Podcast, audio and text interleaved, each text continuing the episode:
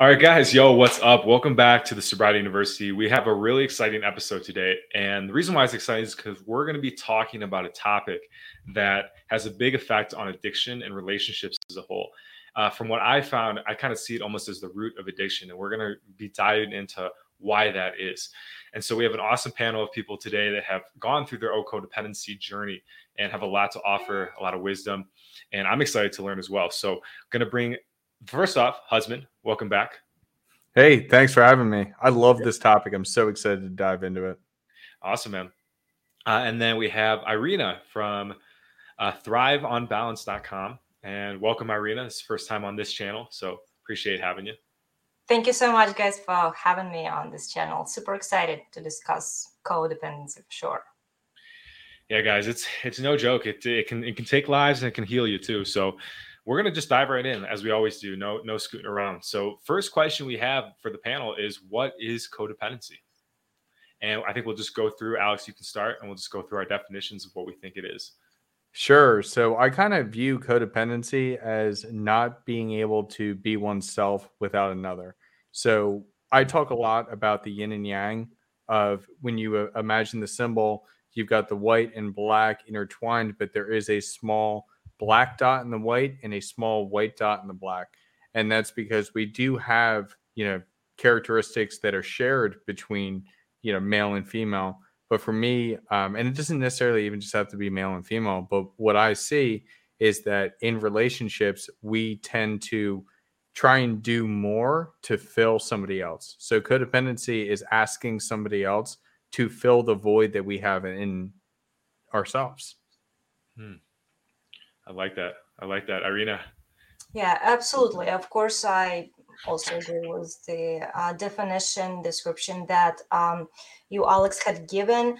Um, in my opinion, what I would like to add, uh, maybe just a little bit of a t- different verbalization. Codependency is something where somebody's self worth constantly needs uh, validation from external sources. So when we are requiring from our partner to validate our self self-worth on a consistent basis we're codependent and we're unable like you said we're unable to function uh, alone. We may feel like we need to prove ourselves sacrifice ourselves too much completely neglect our own needs and feelings. This is where the complete lack of communication comes in.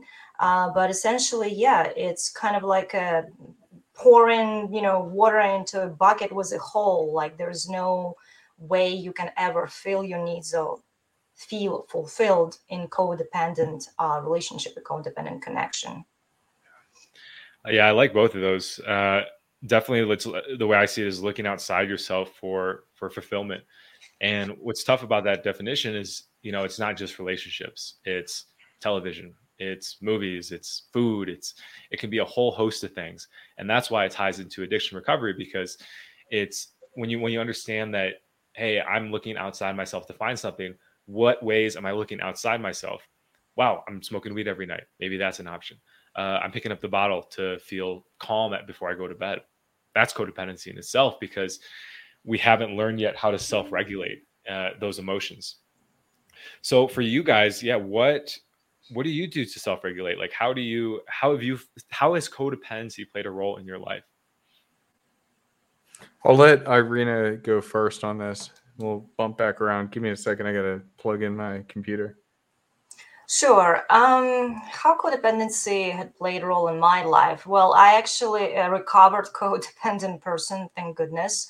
It was a bumpy road, but I had managed. Uh, the way it had manifested in my own life was essentially looking for external validation trying to get attention from men to validate me through the way I look. And that was my point of contact, point of validation myself was, was the world because I, for the longest time, I had uh, extremely low self esteem, and I believed that's the only attribute, that's the only way I can get somebody's love. So I essentially spent some years looking for love in their own places uh, with their own people um, until I finally realized, like, okay, change is needed. Uh, it took some time to recover from that um, for sure. And uh, I became uh, I was extremely avoidant. So for me, codependency uh, kind of manifested in a way of being avoided in the relationship. So at the moment, for instance, I'm twice divorced. I had two marriages, and if I were to look back and connect the dots in those marriages, I can see clearly now, being a coach and being extremely knowledgeable in regard, I can see exactly where I messed up, exactly where I tried to validate myself through external sources. I tried to avoid hard conversations, hid my feelings, suppress my emotions. Um, this is how it had uh, worked out for me. So, why did you pull away? Because when I think of codependency, I think of attaching, like extreme attachment. It sounds like you had the opposite experience. It's because when it comes to codependency, it actually ties into the three attachment styles that we all have. Like all of us humans, we fall into one of the three categories. And one of the categories is avoidant attachment style, meaning that I still crave intimacy, closeness, uh, some kind of connection to the person, but I'm unable to feel close in a healthy way because as soon as I get close, I start panicking that I will lose my independence. So for me, it was always kind of push and pull type of thing. So a lot of people are anxiously attaching, and this is probably where it is a little bit more pronounced, the codependency. It's just kind of a flip side of it. So if you're anxiously attached, you constantly crave uh, crave this intimacy and closeness, but you're also constantly preoccupied with the type of relationship. While I was preoccupied, okay, do I still have my interdependence, uh, independence, or they're trying to take it away from me? Like are they taking, trying to take my freedom? But at the same time, I wanted closeness. This is why I had short, insignificant uh, connections, uh, kind of like a serial connections trying to feel love but not let anybody too close i hope it makes sense what i'm uh, what i'm describing but it's it, it does it's 100%. Make, make yeah 100% like it, it definitely does because it's like that once you get past a hurdle it's like i don't know like i don't feel comfortable anymore and you want to run away instead of developing where you're at right? Exactly. Yes and and all of three all three of this type of attachment that tied into either codependency or interdependency that we will talk about they all come essentially from how we are in our childhood and in life, early life experiences. And if we don't spend some time and put some effort into truly like reflecting and bringing up to the awareness um, yeah we'll continue just employing the same patterns making the same mistakes getting in the same toxic connections and relationships for the rest of our lives I really I, can relate to that a ton. I'm, I'm thinking, Alex, sounds like you can as well. So go ahead. Yeah, no, absolutely. And just to share my experience, so essentially, um, I had grown up in a way that I was constantly praised, and I always wanted to be the best. Perfectionism is a strength and a flaw for me, and so always trying to be the best and getting into relationships where I was always trying to be the best and not realizing that I was only giving and nobody else was take like they were only taking. There was no give and take. It was just me give, them take. Uh, that's what really opened my eyes to the entire thing. And you know, I know you you talked about Joel like substance abuse and, and whatnot. Oh my God. Um, I really turned to the bottle after that happened. And this was back in like 2017 where you know I was giving 80 hours a week to my job. And then on top of that was trying to also be a good boyfriend and make sure everything was rolling well. And I just I couldn't do it. But the reason why I couldn't give it up right away was because I was getting the validation that I you know inherently I'm looking for. It's like oh you're so great. You do everything. This is fantastic.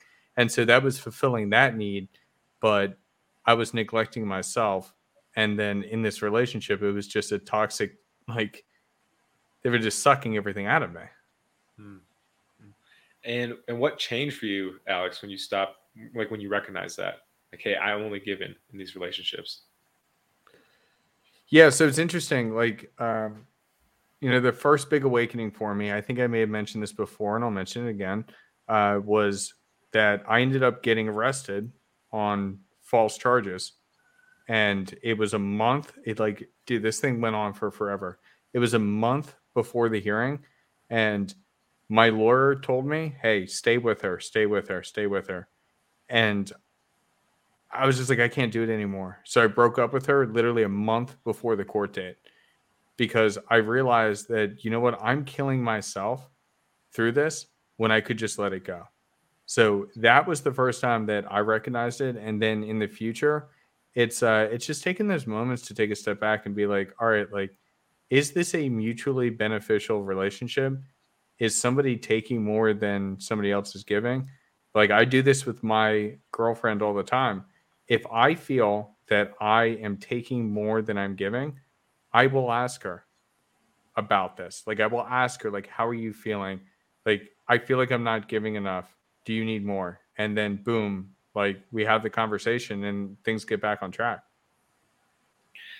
That's interesting, and a big question for you, Alex, as you say that, because you're a, you're a dating coach. Um, a lot of the dating advice out there is that the man should be the one taking, and the woman should be the one giving.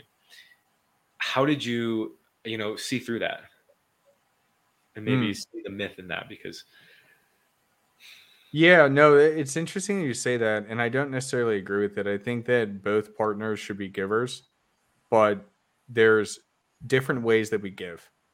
So I find that when we talk about, like, let's say, for example, the uh, what is it, the the five love languages. So like gifts of service or acts of service and gift giving, like whatever, however it's phrased, like different things like that. That's how women tend to know how to give love but it's not necessarily how men like to receive love. And so understanding that and communicating that clearly with a partner tends to lead to a better result. Oh, that's powerful, man. Yeah. Uh, still some programming I'm working through. So I appreciate you saying that, that, you know, the whole, um, 20, you know, 1960s, maybe relationship model isn't as sound as it, as we think. And so for me, codependency came from uh, being a kid, as as all of us, uh, adoption. So I was adopted uh, from Korea at a very young age. So I was taken from first my birth mom, then given to a foster mom, and then made a strong attachment with her. And then three months later, was taken from her and brought to America. So for me, I always have, and it's very tough because I can't access the memories of that experience. So I've had to go through other routes, like getting through sober and trying to quit all this stuff so I can be 100% in my emotion so I can try to maybe feel that feeling from when I was three months old. And what I find is in relationships today is that I, I as well, Irena, I struggle with that. Like I, as soon as I start getting close, there's a part of me that pulls back. That's like, whoa, don't get hurt. If you open up too much, they're going to abandon you. They're going to, you know, ridicule you, make fun of you or something. And I find that, you know, I, I'm, I'm learning how to break through that. So, for example, with with like let's say the relationship with Alex and I, um, we're we're doing some business stuff behind the scenes, and there's been times where I've wanted to pull back. I've been like, "Yo, maybe I should just go do my own thing because that's what's comfortable, that's what's familiar." However, I know that if I can push through those comfortable, uncomfortable situations, and and like you said, Alex, have that communication, then most of the issues and fear that I have gets resolved, and I realize, hey, I'm not going to get abandoned or maybe I'm not someone that abandons on the on the reverse side because I've been that person too that's cut ties with people and just been like I'm never talking to you again because I didn't want to get too close. So I think that that leads very well into this point Irena brought up is interdependency. So Irena, can you explain a little bit about what that is? Oh, absolutely. Uh, interdependence is essentially the state where our sense of selves is balanced where where and when we are supporting each other uh, to essentially become our best versions of ourselves okay? This is where we can uh, like just just like you joel uh, mentioned is like when you feel something's off and when you are aware that you have certain patterns you go hey you know what alex? I'm, I'm i feel like i want to pull back but let me see help me out to like come through it right? Like mm-hmm. just hold my hand quote unquote and just know that i've experienced this but i'm working through it. So being able to communicate that to your partner of course you you do need to have a certain secure base within your partnership so you don't get humiliated shamed you know laughed at of course uh, that goes without saying, hopefully. But yeah, essential interdependency is the ultimate goal. And this is where we don't necessarily impose our opinions, trying to change somebody, trying to give too much, but it's always kind of a balanced uh, way. And if it feels off, then communication, clear, direct, open, honest communication needs to come in and um, balance it all out. Oh man, that's. So how how did how has interdependency played a role in your recovery then, uh, in, in building those healthy relationships? Because that sounds nice. it does sound. It does. It feels amazing. Do you know amazing how amazing it feels? It's like, hey, I need this, and then like I remember the first times when I actually started saying things, I like I would hear my words and was like, whoa, I just said that out loud. like, I've never done it before. Like it's it's pretty incredible experience but i've made so mistakes. And just to give you an example like the second time i was married i had a facade. I've i've i've, I've almost pretended to be somebody i'm not. Well at least i sh- i've shown only one part of me to my husband at the time. And when i started working on myself i started showing more and he was like who are you? Like, it actually suppressed him but that's you know jokes aside it's really it's toxic when you don't allow the person in right? You, i've i've blocked him off uh, from the part of me because i was afraid. I was afraid to be hurt. I was afraid to be abandoned. I was afraid that he will take my freedom somehow. Uh, there was a lot of fear. So the interdependency is something when you actually force yourself uh, well, first of all, you recognize that you had been in denial and that your needs are important. And then you accept the fact that when you actually speak about your needs, that there is a chance you'll be rejected for speaking mm-hmm. them out. But mm-hmm. you have to make your peace with the fact that if you were to set clear boundaries about yourself, about what you want, about your vision, and you get rejected, that's okay because if you do get rejected by that particular person or by that, that particular experience that means it's not yours. And it just gets you closer to something or someone that is yours. And it's baby steps. You essentially do it one connection after the connection. And it took me two marriages and quite a few connections quite a few relationships quite a few dates to actually get to the point where at the very beginning i'm like this is what i want okay? So Let's mm. either see if we're going in the same direction or not. We go in different direction. I wish you best of luck. And uh, it's possible. I mean, I'm living, breathing uh, proof of that. It is absolutely possible. Just take some time and uh, reaching out to professional guidance. This is actually one of the reasons why I'm a life coach nowadays, is because having gone through everything I had gone through I I do have proper certifications and everything, but the life education and the wisdom I had actually gotten from making all those mistakes, messing up so many times, trying and trying again gives me much more of wisdom to share with others and to guide them, you know, from codependency to interdependency to make sure that they are secure in their connection with themselves and with others as well. Oh, yeah, I, I love that. I want to I want to say on that uh, kind of what you were saying is, you know, with that codependency, they're essentially they want what they want, and what you want doesn't matter, and that's why strong boundaries are so important. And it's interesting because um, I actually did not become a dating coach for a few additional years because of the person I was dating telling me not to do it, and she didn't like it. And then all of a sudden, hey, we broke up she just, I, I, think she didn't like the idea of me. Uh, I, I, don't know what it was. Hey, I was in a really toxic relationship. I'm sorry, and I was weak at well, the time. there? I'm just curious. Why? Why? I don't know. I honestly, no. I can't even explain it anymore because at this point, I blocked out a lot of the stuff from my memory. Um, but yeah, it, she just she did not want me to fulfill my mission and didn't encourage me on the things that I wanted to do. And then in this new relationship that I fostered, essentially, you know, I, I came out right from the start. It's like, look, this is what I'm doing, and this is what I've been doing. Either take it or leave it. And she was like, I love your passion. I'm all for it. And it's just been fantastic ever since. See, that's your person. That's the person that sees you as wholesome you, not somebody broken, somebody who needs you know some kind of opinion that's imposed on you or fixing or whatever. That's somebody who takes you now and sees hey how can i get you to get how can i help you to get to even better version of yourself?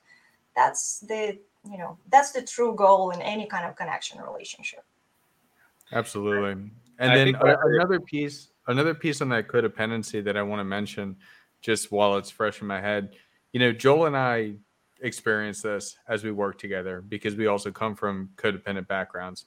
So, you know, I'll message him and expect a response right away. I'm sure he probably feels the same. In this past relationship, um, it was one of those things where it was like, if you don't respond to my text within 10 minutes, oh, you have to be cheating on me. And I'm like, I'm at work. What are you talking about? So, that type of codependency spiral that some people find themselves in like your life is your life. You're just living it alongside somebody else. That's precisely that's the uh, definition of the uh, anxious attachment style. So those three styles that I was describing at the beginning is like when the person is like ten minutes and there is all of the sudden all this preoccupation. It's like okay, he's cheating. Something's happened. Something bad has happened. The hypervigilance kicks in. Uh, that's the anxious attachment style. And what's, what's like, go ahead. Go ahead. Well, I was just going to ask, and I, I believe the is it anxious avoidant is the last one. So there is anxious, there is avoidant, and there is secure. Uh, okay. Anxious style is what we just described somebody who is constantly so anxious, you're constantly suspecting that your partner is doing something and you're pre- preoccupied with the relationship. So you're never at peace. Essentially, you're always tense unless your partner is right in front of you, physically present, and is giving you attention. Avoidant is kind of like what we chatted with uh, Joel about. Like you get closer, you want to be close, but you're scared because you're scared that somebody's either going to abandon you or hurt you or something else is going to happen. And then you push, even though you want to be close and secure is all we all want to be secure it's when your your self-worth is uh, truly strong and you're able to communicate if something happens. None of us are perfect. We're all work in progress all the time. But if something comes up you actually have an ability and you're not scared. You're not suppressing anything. You are actually voicing it just like now sounds like you alex had managed to have that uh, beautiful connection in your current relationship. Oh i am i'm still not perfect at it. I'll say that uh, nobody is. There's no such thing. I don't even know why we have this word existing. There's no such thing as perfect I think a really much. I think a really important part too, guys, is that you can oscillate between the the different ones. Some people I'm more secure. Some people I'm more anxious. Some people I'm more avoidant.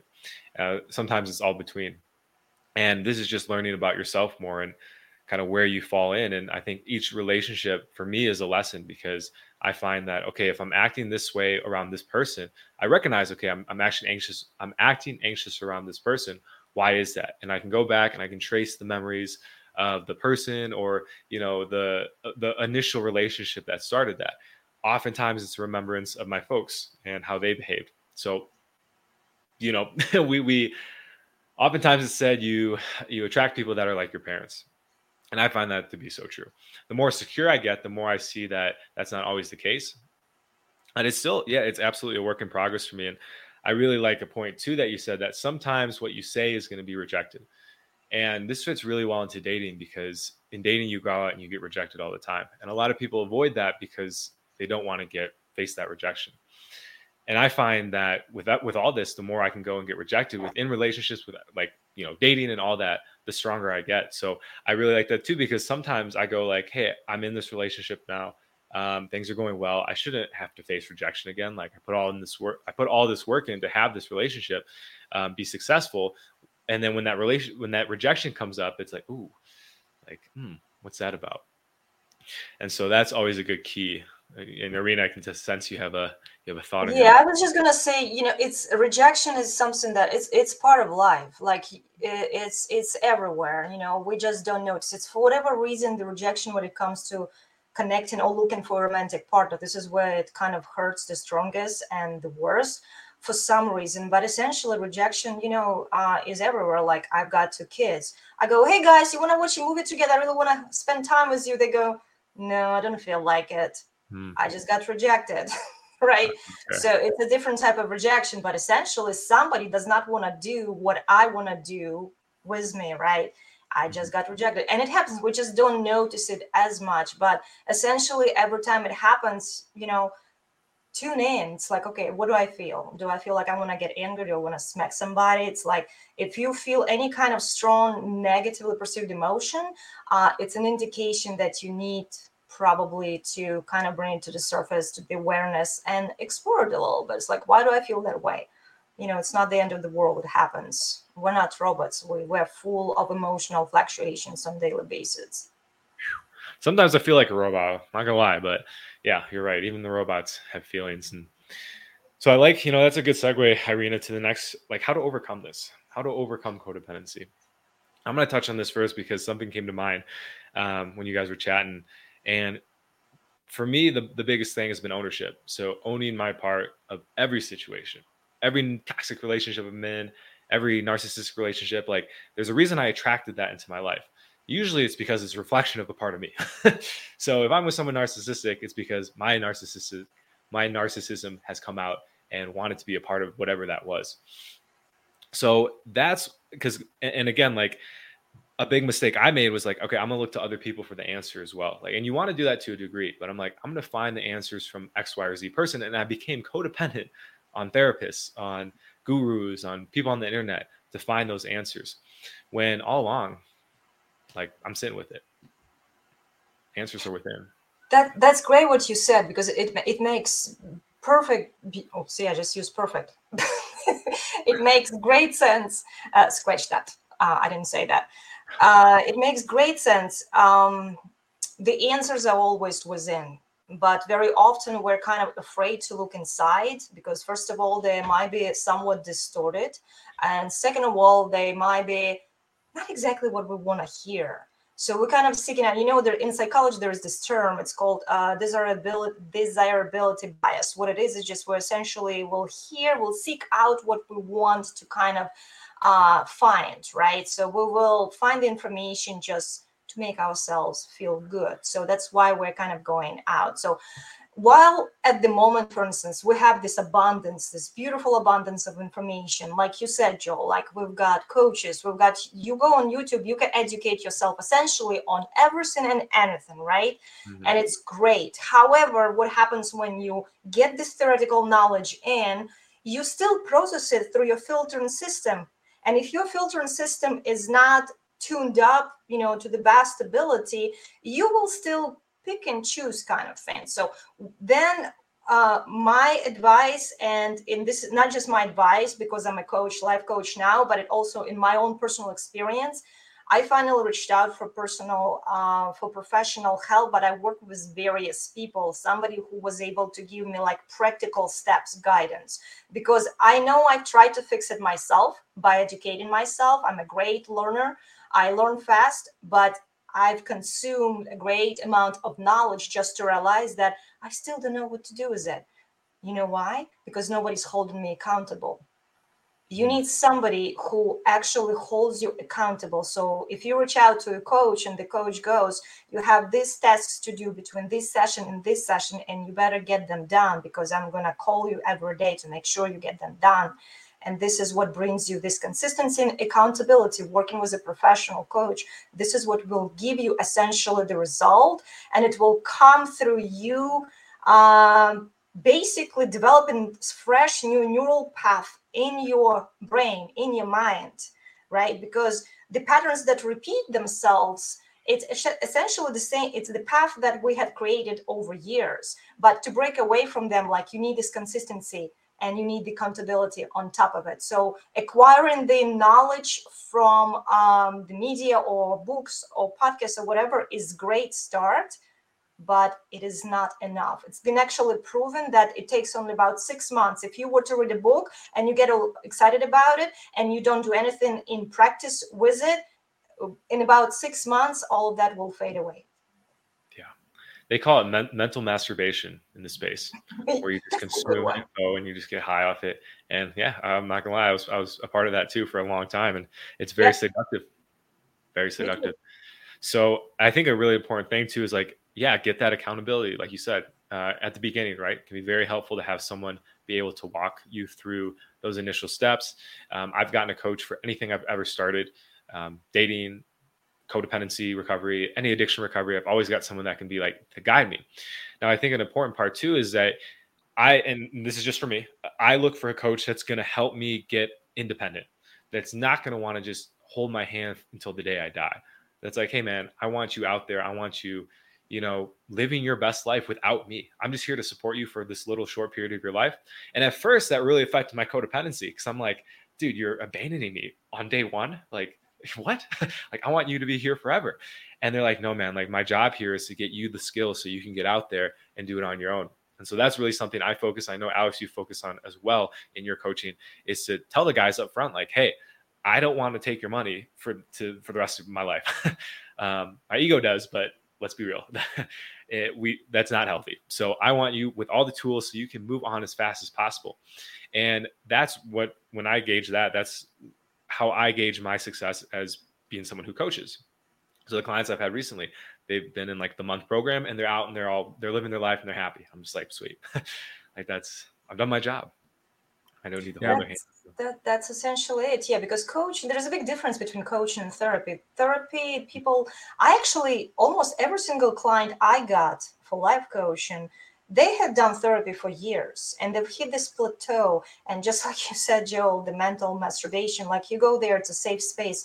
You feel good about sharing because you feel it's a safe, non judgmental space, but you're not given practical steps. You're not held accountable. So coaching, yeah, absolutely. Here's the set of skills. Let's fix it up. Make sure that you, you know, teaching you to fish versus giving you fish. There's a big difference um, in between coaching and uh, the therapy. I'm not against therapy. I've done plenty of it, but I know that when it comes to certain aspects, when you do need that kick in the butt and the accountability, it is that coaching is definitely the way to go absolutely. Yeah, Alex, yeah, I would I would definitely say the same thing. I mean, I I told Joel before, and hey, Joel, we're long enough into the stream so I can curse.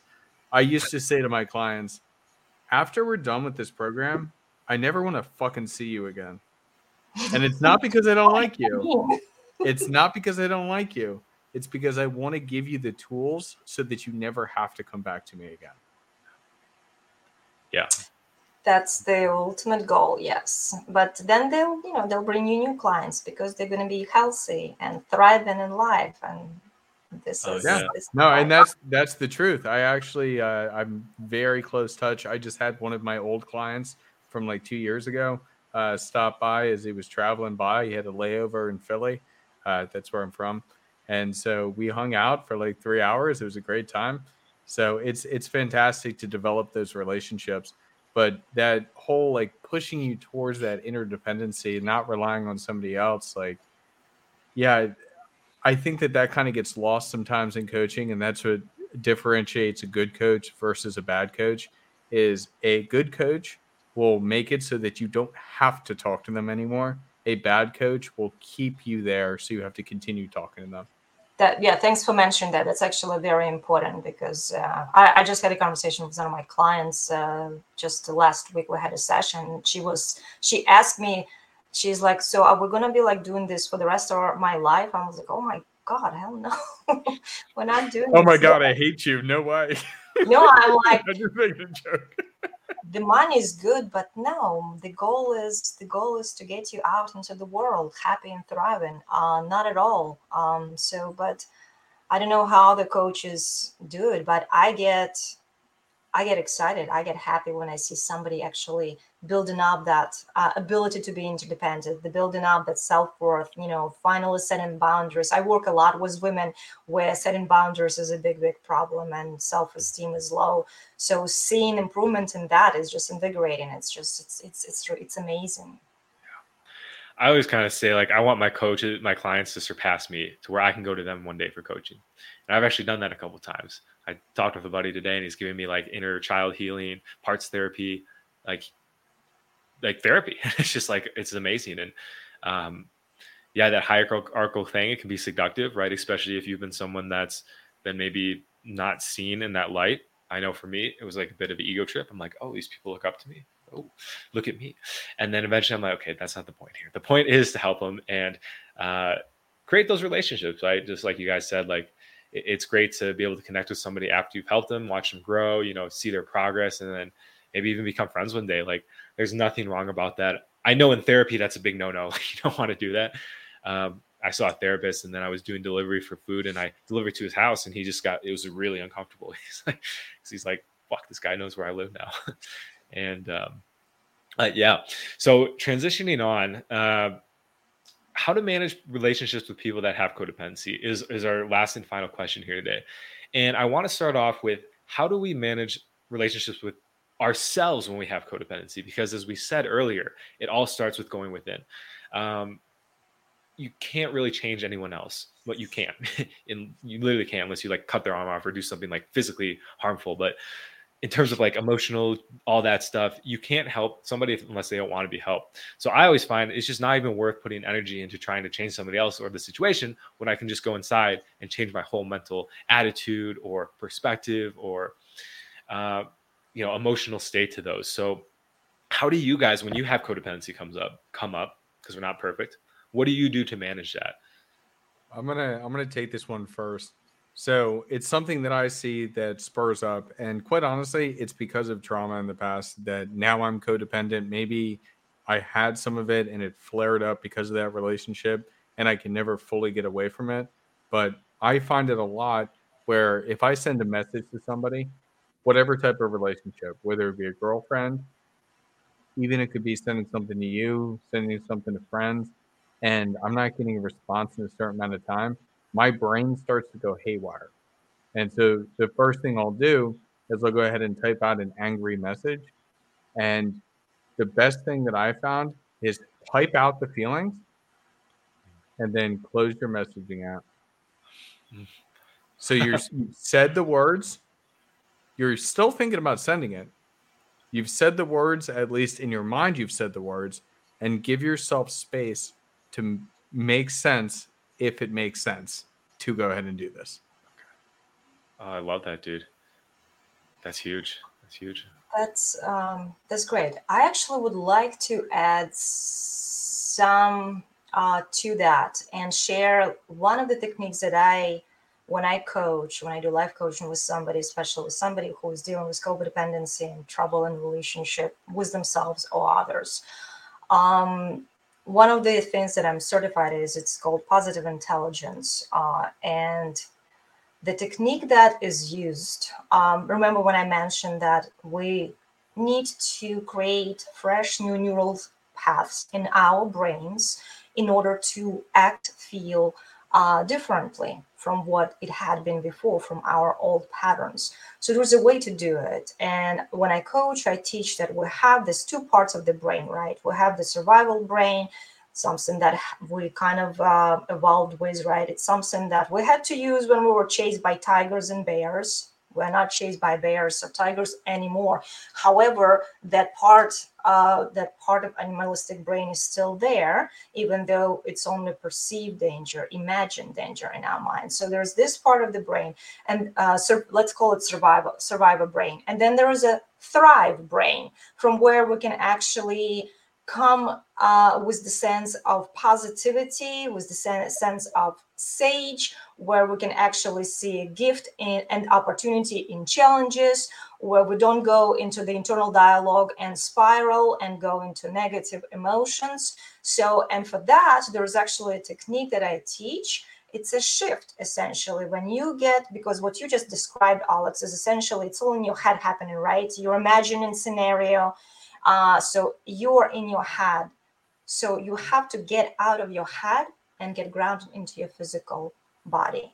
It's a way to develop that um, part of the brain that would be thriving part of your brain coming from the positivity. And the best way to do it is focusing on your physical sensation. I have a bunch of like guided exercises, guided meditations that I share with my uh, clients when I coach them.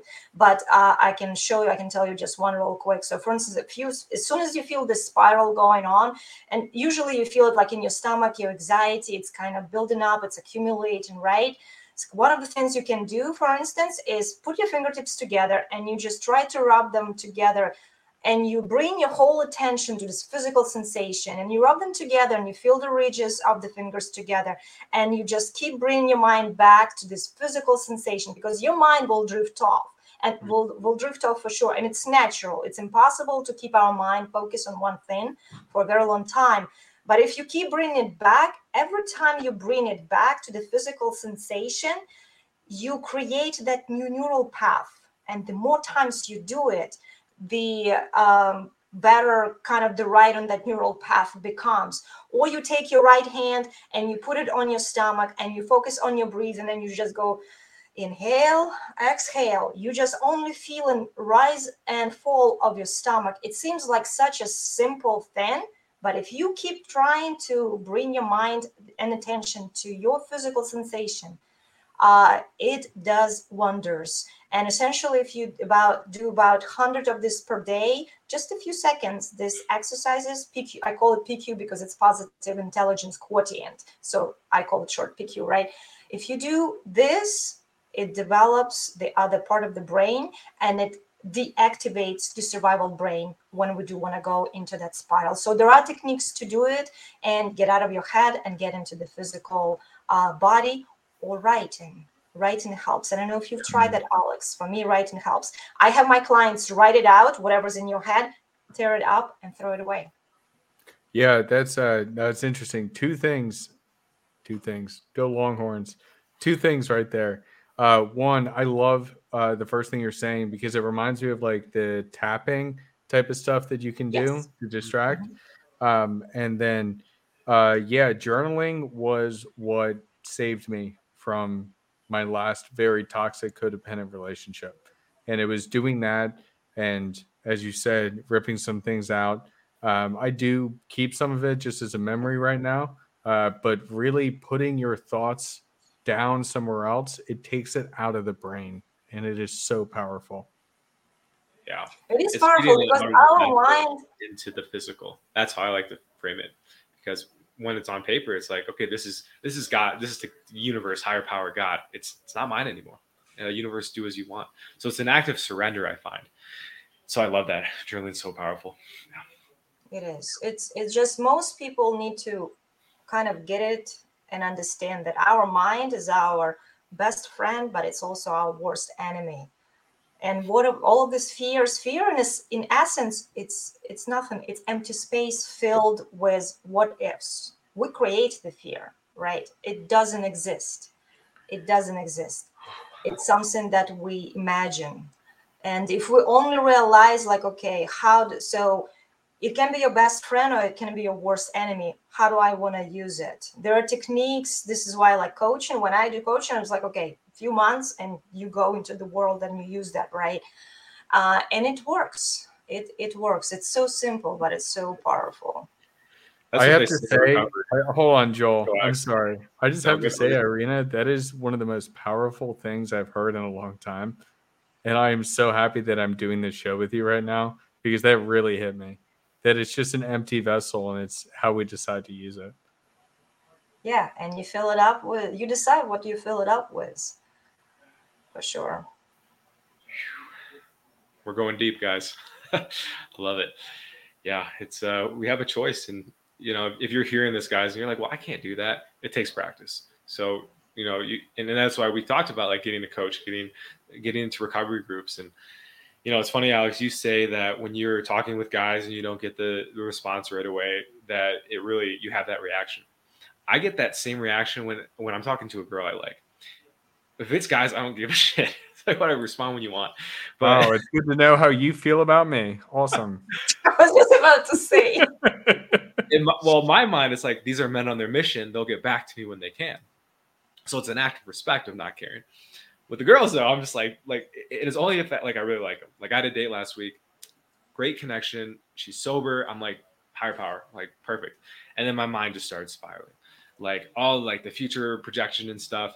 And she she showed that uh, that secure attachment with me that she was interested in seeing me again and yet i in a sense i self sabotage by pushing it away but at the same time over pursuing it's it's this weird dichotomy.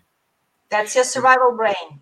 Sabotage always comes from survival brain. As a matter of fact when i coach i teach there's 10 major saboteurs. One is the judge that always we judge ourselves, we judge others, we judge the circumstances. And then there's nine other ones. Okay. But sabotage comes from the survival brain and hmm. it depends which part of the brain gets activated. So you still need to make sure to work on make deactivating the survival part of your brain, survival brain, and making sure shifting to the thrive brain. Oh yeah. And so some things I did when that happened is I talked about it. I, I, reached out to people that I trust and I had conversations with them. That's a really good exercise, right? Not codependently, but just hey, I'm having this issue. Um, what are your thoughts about it? And then the third, second thing I did was there's codependency recovery groups. I can't say them by name, but if you literally just search codependency recovery group, hundred dollars says it comes up right away. Um, you'll know what it is. And those have been so powerful for me. I've been going for over three years now, and I go probably at least once a week because I can just talk about what I'm going through with everyone else, with dozens of people who get it. And as I said it out loud, it helps me process it. I know that nobody in that group is going to be able to solve my situation.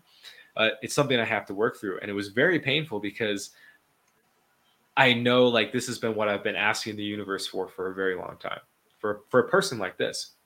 And the fact that I did kind of sabotage that. Now, I don't know if I've completely sabotaged it yet, but uh, that you know I, I made those first initial stabs, uh, it's tough to sit with. And so I really appreciate this podcast because I get to heal some of this too, and just know that hey, people go through this. I'm not unique. That's a big thing in recovery too. You're not unique. Every human being has a, an attachment to something. It'd be honestly weird. I think the only ones that don't are psychopaths, but they have an attachment to killing. So technically, they are codependent to something. Every living being on this planet is, is codependent to something. So it'll never be completely healed. Irena, I, I, I sense again. I sense a. a no, I, I always have something to say. Sorry, no, it's just it's, it's, it's, beautiful what you're sharing. It's beautiful what you're sharing. What I wanted to say, and I wanted to make this very clear to whoever is listening, is that we are wired evolutionary and uh, biologically, physically to be dependent. Think back: who would survive thousands years ago? The one who would have support system so we are wired to be dependent on somebody. The problem is not dependency, okay?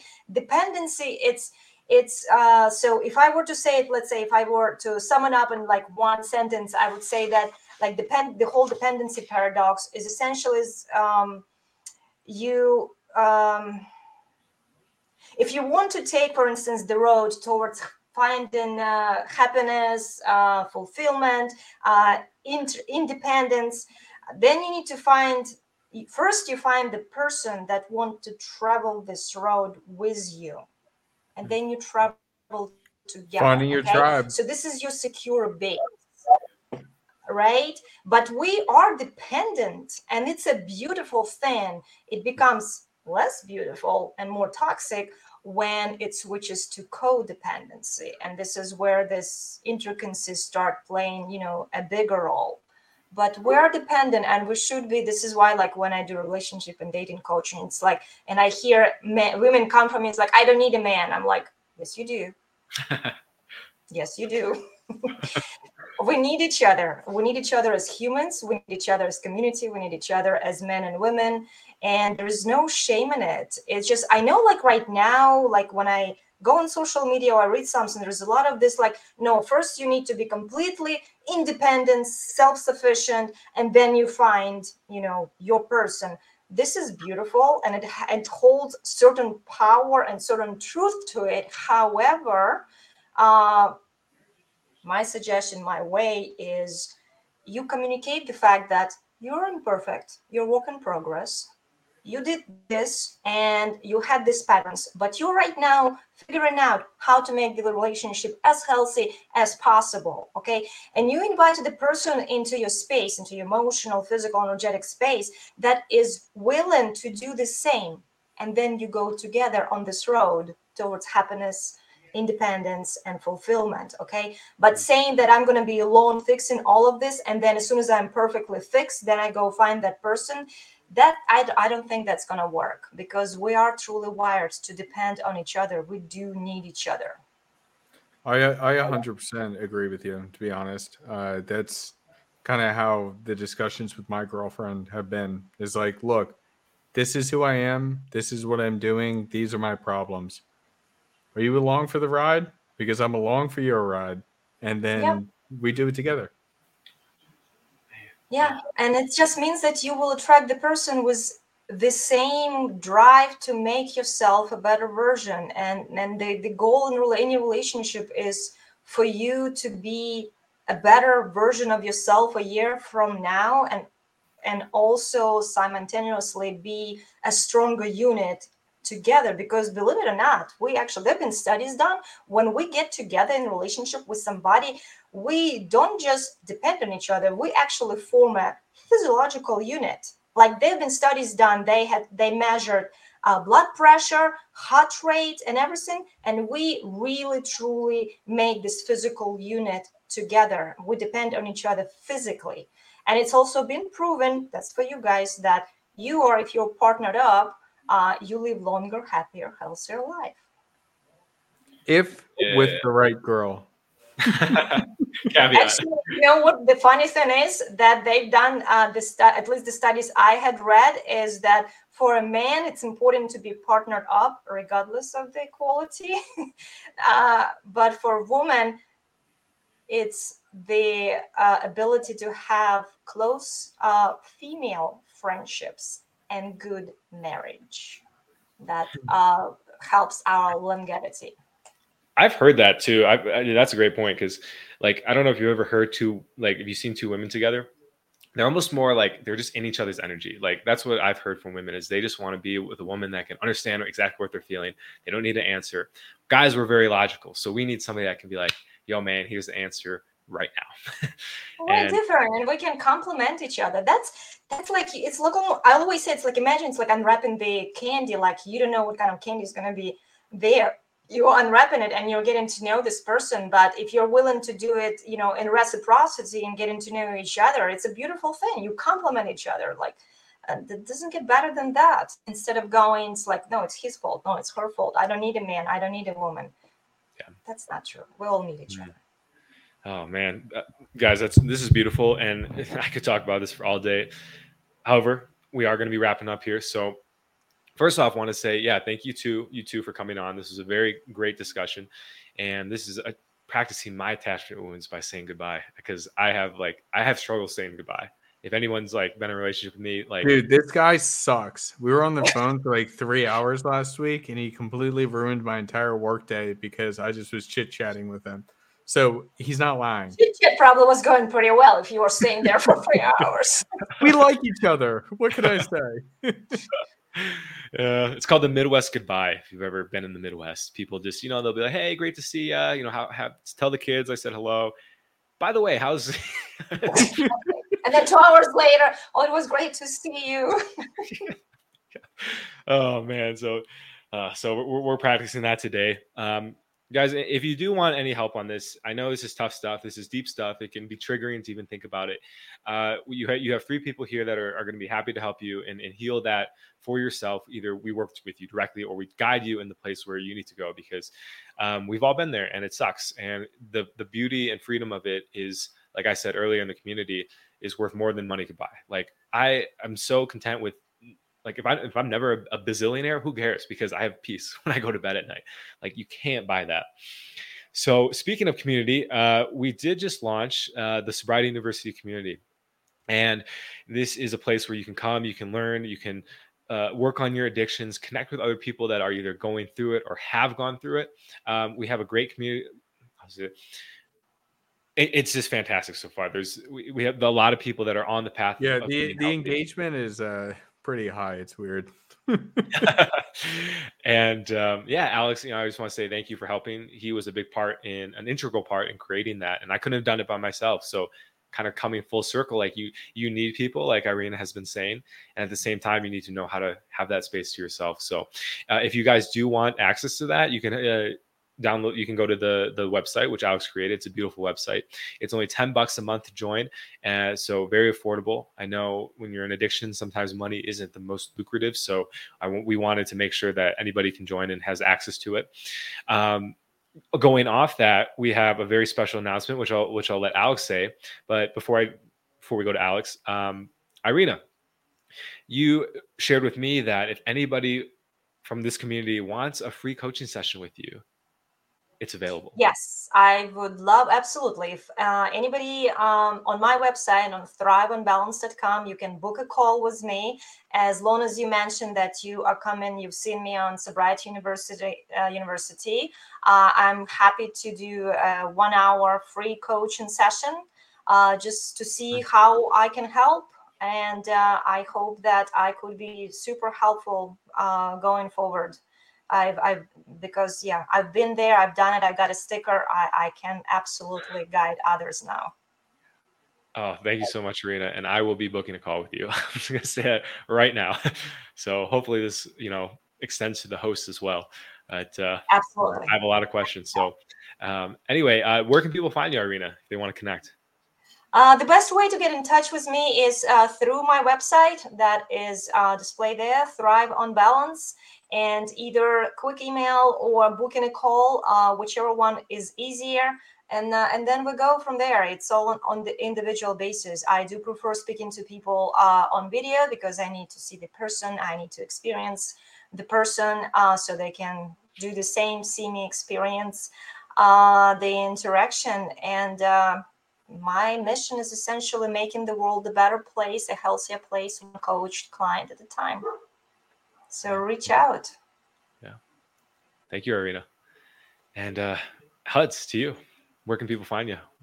Dude, I can't believe you you were dropping that. I didn't know that you guys were doing a free call. Like that's that's a steal. that is so nice of you. I really appreciate that, Irena. That's awesome. And you know, I know Joel, you're you're gonna talk to her, but anybody out there, definitely link up with her because she knows what she's talking about and it can really set you in the right direction. But my announcements Men of Now, the official community, launches tomorrow, mm. Friday, October 13th. Yes, I know it's supposed to be a bad luck day. Yes, I know that there's some type of international war thing going on and they have to increase security in the States. Hey, in all the bad in the world, we're going to bring some good. And yes. the Men of Now community, and the Men of Now community is a bunch of coaches like myself and Joel, bunch of other guys helping men be better men and living the lives that they always wanted to live.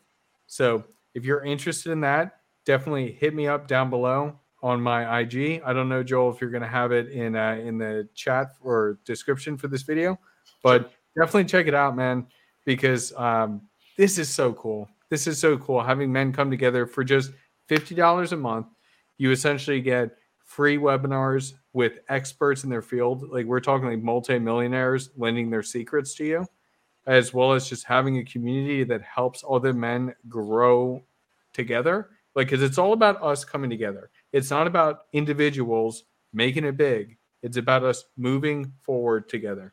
So, really excited about that check out a uh, we're gonna have a stream tomorrow on it but um yeah it uh it starts tomorrow and this has been months in the making so i'm super excited.